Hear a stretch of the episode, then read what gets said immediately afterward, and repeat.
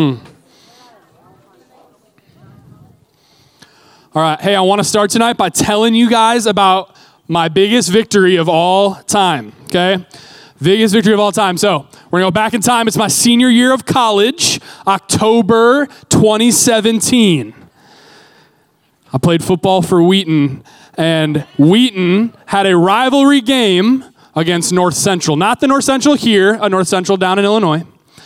And these two teams, the Wheaton College Thunder and the North Central Cardinals, played every year for the Little Brass Bell. It was this rivalry tro- rivalry trophy that got passed back and forth between the teams since the nineteen forties, but the game had been played since the early nineteen hundreds. Like, this rivalry goes back, and this was the game every single year. Like, we would circle on our calendar, like, this is the one that everybody on the team was so hyped up about. This is the one that everybody wanted to win. And the year before, twenty sixteen, my junior year, we lost to North Central, and the bell went to Naperville, Illinois with the North Central Cardinals. And so as the Little Brass Bell game approached in twenty seventeen, like, our preparation, it, it took on a new intensity. Like, like we had never practiced so hard. We had never watched film so carefully. We had never worked out in the weight room, like, with as much intensity as we were bringing. Like, we were preparing for this particular game because we wanted to win.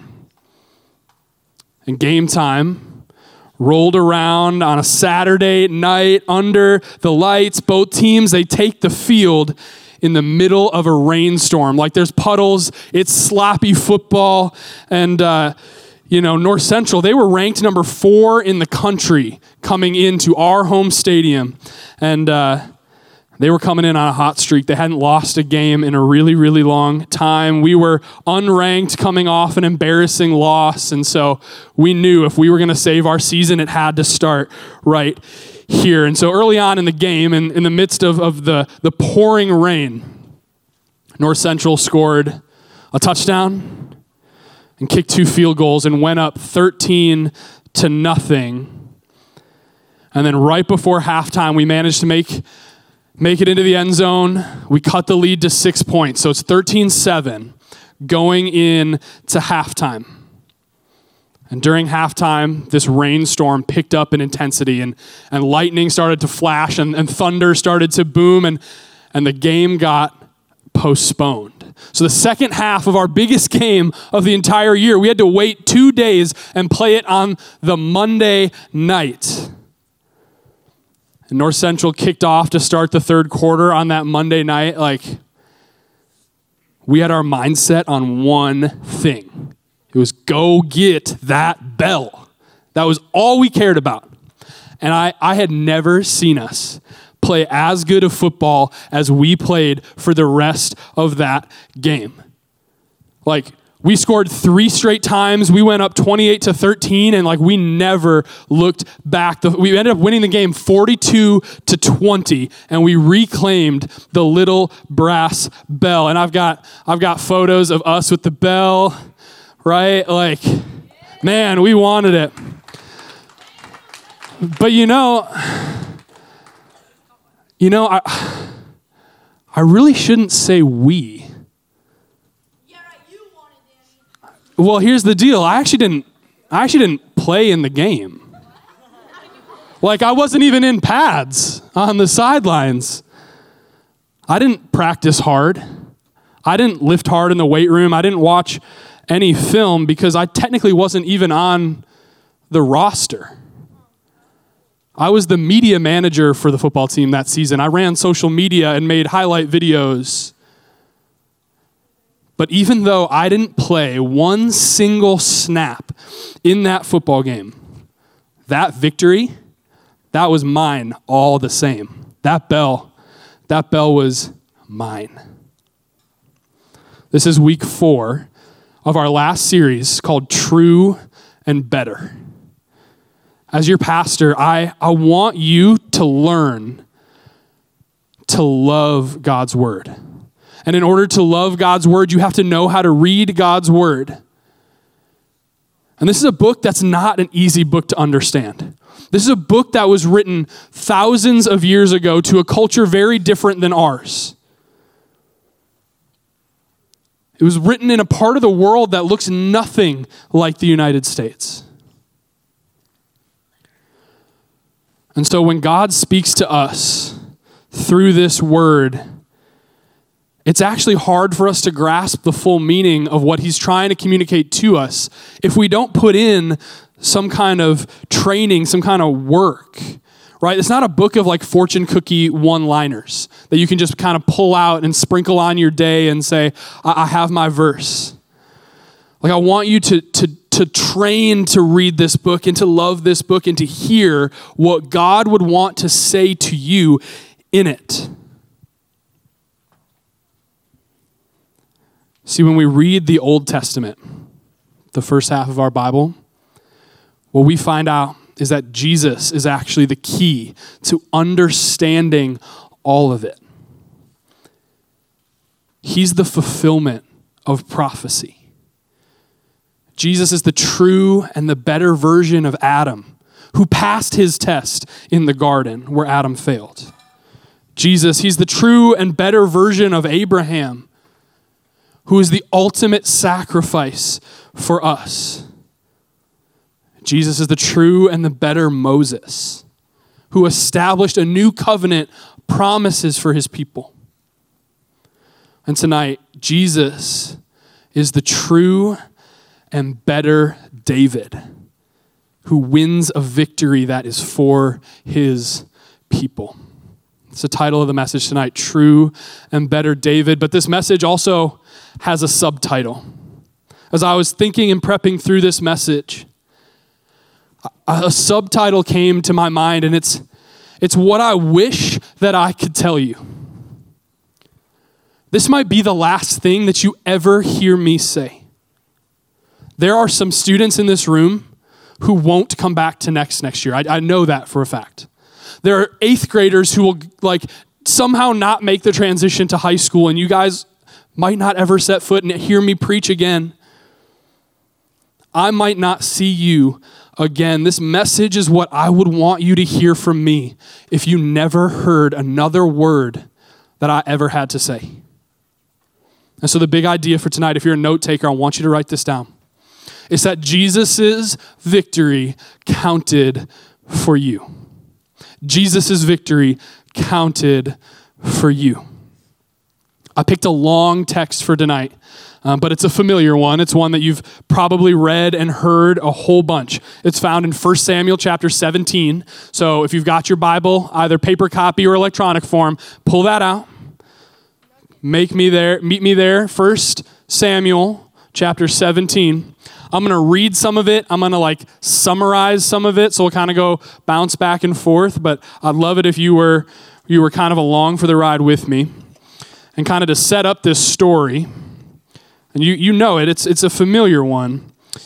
A thousand years before Jesus is incarnate as a human being, an enemy comes to the shores of Israel. They're this seafaring people, and they land on the coast, and they, they set up these massive walled cities, and they become the enemies of Israel for the next six hundred years. We know them in the Bible as the Philistines.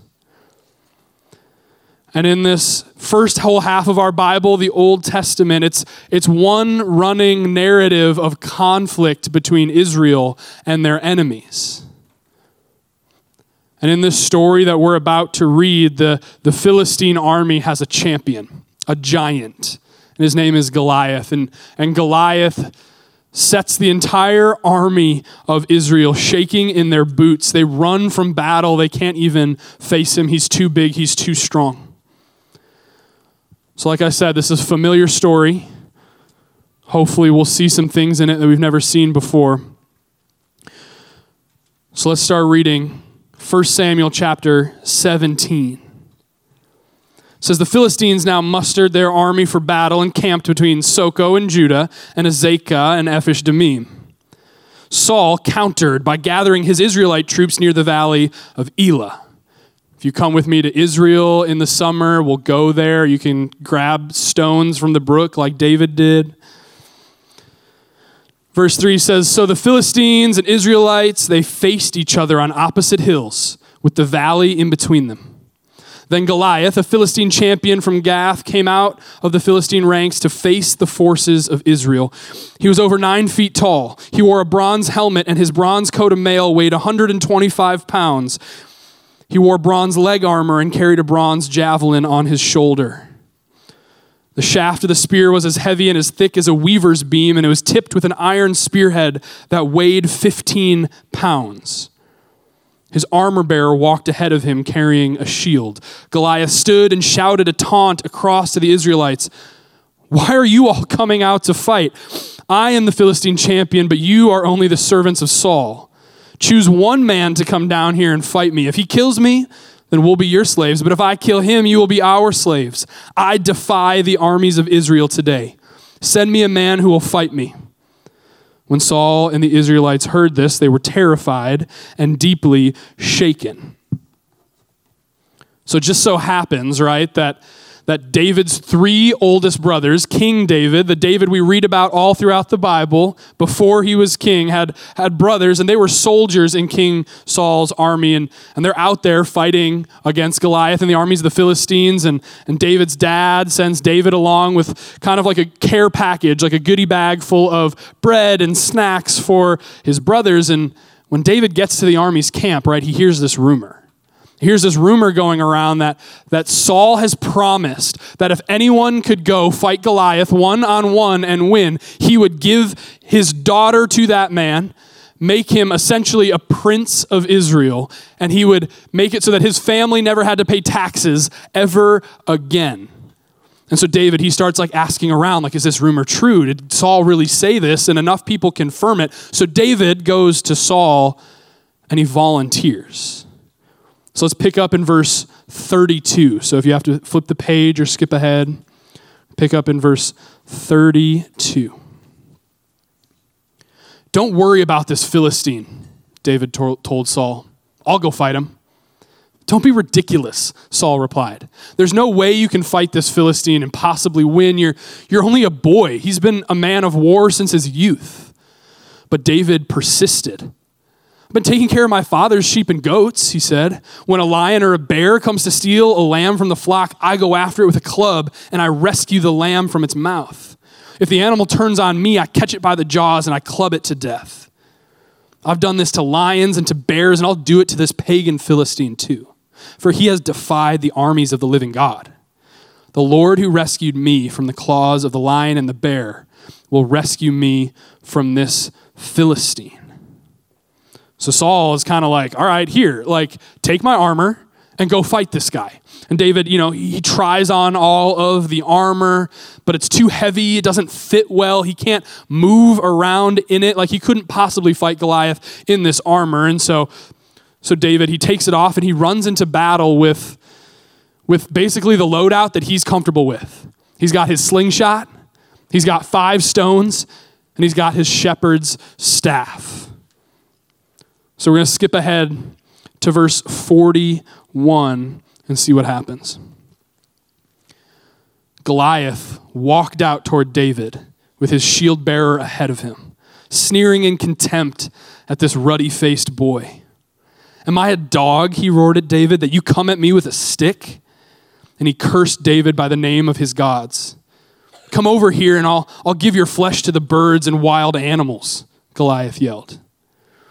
David replied to the Philistine, you come to me with sword, spear, and javelin, but I come to you in the name of the Lord of heaven's armies, the God of the armies of Israel, whom you have defied. Today the Lord will conquer you, and I will kill you, and I'll cut off your head. And then I will give the dead bodies of your men to the birds and the wild animals, and the whole world will know that there is a God in Israel. And everyone assembled here will know that the Lord rescues his people, but not with sword and spear. This is the Lord's battle, and he will give it to us. As Goliath moved closer to attack, David quickly ran out to meet him, reaching into his shepherd's bag and taking out a stone. He hurled it with his sling and hit the Philistine in the forehead. The stone sank in, and Goliath stumbled and fell face down on the ground. So David triumphed over the Philistine with only a sling and a stone, for he had no sword. Then David ran over and pulled Goliath's sword from his sheath. David used it to kill him and cut off his head. I know. So David, he strikes this killing blow. He defeats Goliath. And all the army of Israel who had been hiding in fear, cowering back behind their lines, they come out with the confidence to chase down the Philistine army. And they win an incredible victory. You know, people always say, like, truth is stranger than fiction. Like, what a wild and crazy true story. I said that my big idea tonight is that Jesus' victory counted for you. So how do we see Jesus in this story to unlock what God is trying to say to us tonight? See, every great battle, it's got it's got an enemy to overcome. David fought against this giant. Every great battle has a hero who steps up. David, in one-on-one combat, an unlikely hero. And every great battle has a victory worth celebrating. So let's dive in. My first point tonight is this, that we have an enemy.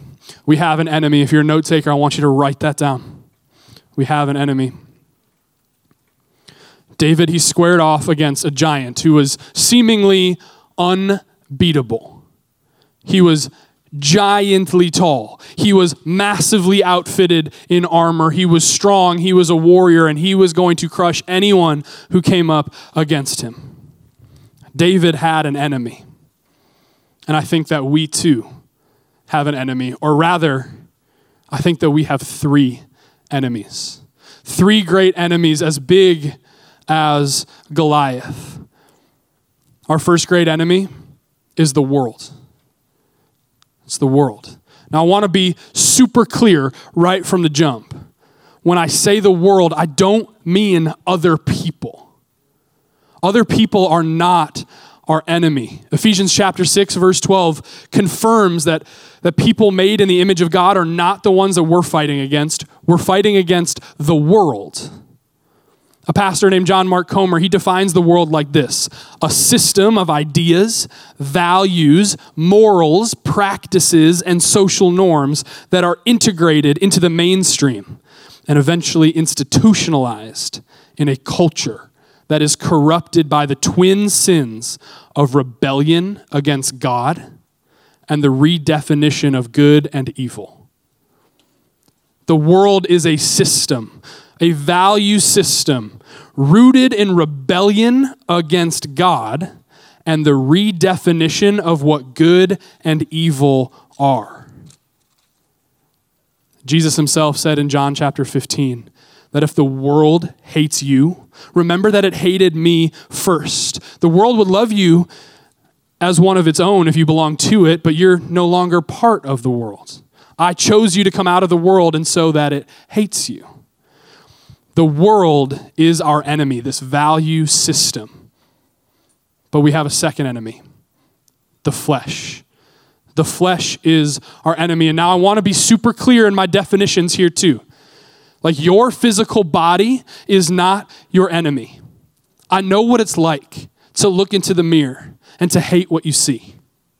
I know what it's like to wish desperately that you looked like that model or that actor or that musician. But you have been fearfully and wonderfully made by the God of the universe. The same God who created supernovas and sunsets. The God who formed mountain ranges and the morning mist. The God who spoke oceans into existence and calls orca whales by their name. Your body is good.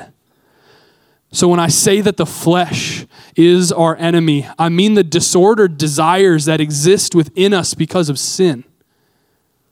We are constantly tempted to gratify the desires of our flesh. It says it in Galatians chapter five.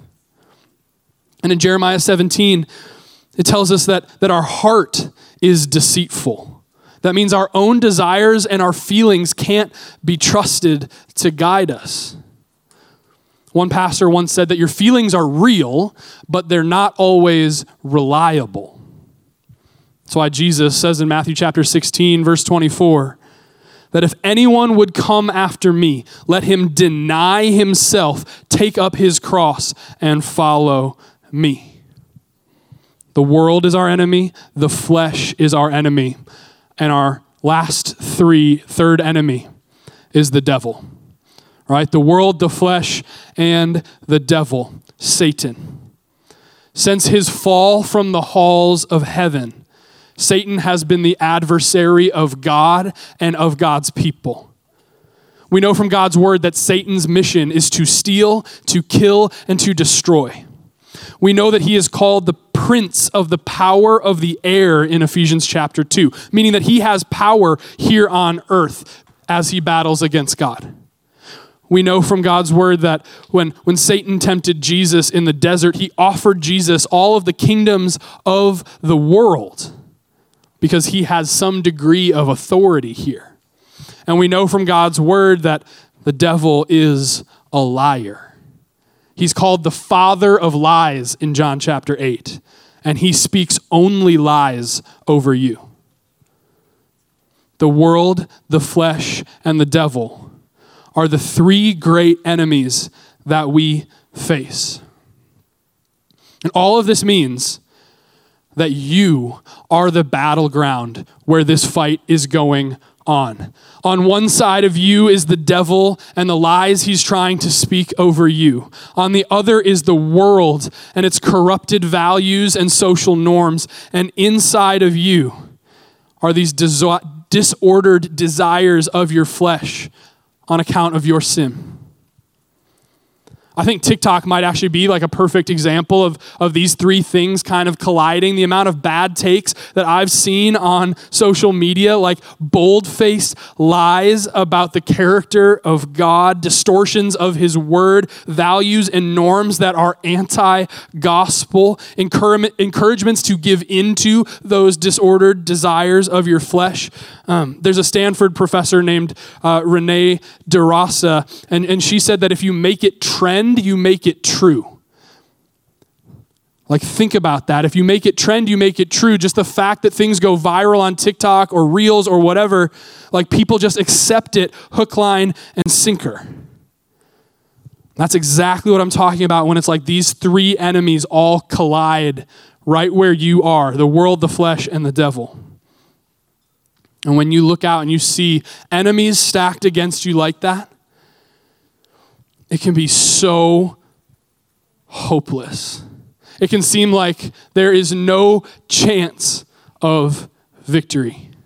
Just like a giant named Goliath standing against the armies of Israel, a shepherd boy named David. It can be so easy to lose hope that there could be victory against enemies, that a giant like the world, the flesh, and the devil could ever fall. It would be so easy to look at yourself and to feel completely incapable of fighting an enemy like that, of three enemies like that. But God used a hero to take down Goliath. And so that's my second point tonight. We have a hero. We have a hero. Because there's a big mistake that people make when they start reading in First Samuel and they get to chapter seventeen. When they try to understand this passage and, and glean from it what God might have to say to them, they hear about this enemy named Goliath, and, and people start to think like, ah, oh, like what's the giant in my life? What's the thing that I'm facing? What's in, what's in my way that seems like I could never overcome it? Maybe it's a relational struggle with friends, and that seems like a giant to you. Maybe it's the way that you see yourself with the self-worth, self-image, self-esteem. That seems like a giant to you. Maybe it's a home life that only seems to get worse and never seems to get better. And that seems like a giant to you. Maybe it's the three enemies that I've talked about and you've already seen them in your own lives, right? The world and its values, the flesh and its disordered desires, the devil and his lies. You look at this three-headed enemy and you think about how like you just need to fight back. You need to be like David and start picking up stones and slinging them at your enemy. You have to just try harder and, and do better so that you can win this battle against your sin. But this is the catastrophic mistake that people make when they start reading this part of the Bible. Most people, they read themselves into the story. They read themselves as David. They, they think, like, I'm going to be this hero and I'm going to stand up to this giant. I'm going to defeat it. I'm going to win. But that's not how we read the Bible. A pastor down in Texas named Matt Chandler uh, preached a sermon on this passage, and he he like yelled at his people. Like he he stood on stage and he yelled, "You're not David!" Like that to his people, because he had to get it through to their brains that when they read this story, when you read this story, you aren't him. You're not the one going out to fight. You know who you are? You know who I am? We're the army of Israel. We're cowering behind enemy lines. We're shaking in our boots, incapable of going out to fight Goliath. And if you want to really understand God's word, then you've got to know that you could never defeat an enemy so great. You are not the hero of this story. When we read this text rightly, when we start to understand our Bibles the way that they're meant to be understood, we see that Jesus is the hero of this story, not you. Jesus is the true and the better David. He's the one who's strong enough to conquer giants. He's the one who can do battle with the world, the flesh, and the devil, and come out victorious. Jesus, he takes on the value system of the world and gives us a better story, a true story, a new way to live. Jesus fights against the flesh and its disordered desires, and, and he never sins once. And because he never sinned, he can give you a new heart, and he can make you a new creation. Jesus, he, he combats the lies of Satan with the truth of God's word, and he gives you the authority to stand on those promises in God's word and on that truth when the lies start to bombard you from all sides. Jesus is the hero. Jesus is the true and the better David. When Jesus defeats our enemies, the victory that he wins applies to us. We didn't fight the battle. He did. I didn't play one snap against North Central. My team did. His victory is our victory. Jesus won it for us. And so if you're wondering, like, what do you need to start doing right now? The answer is nothing. The answer is you need to stop trying to be the hero. You need to stop thinking that you just have to do better. You need to stop struggling and white-knuckling, trying to hold out longer. Stop believing that you have anything to contribute to this great victory, because you don't. In Exodus chapter fourteen, verse fourteen, I love this verse. It says that the Lord will fight for you. You need only to be still. Every great battle has an enemy to overcome, a hero who steps up, and a victory that is worth celebrating. So if I can, if I can tonight, let me... Let me just remind you of that victory tonight. If I never have another opportunity to speak into your life, I want you to know that this victory has been won for you. The world, the flesh, the devil, these three great enemies that stand against us, that stand between us and God. I mean, the devil, he's spoken lies since the very beginning. He lied to Adam and to Eve, and, and he convinced them to rebel against God. That rebellion of Adam and Eve, like we call that sin. Sin has corrupted and twisted the good gifts that God has given to us. It corrupts even our own thoughts and desires and motives and hopes and dreams. The sinful flesh of humanity has created a world with a value system where evil is redefined as good and, and good redefined as evil. And these enemies cannot be overcome on our own.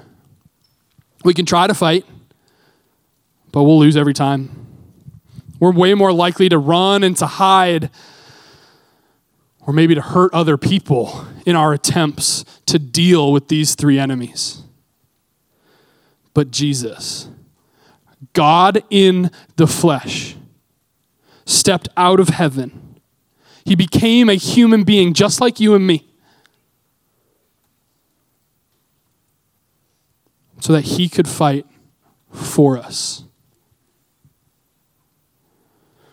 In the Garden of Eden, Adam failed the test that God gave him.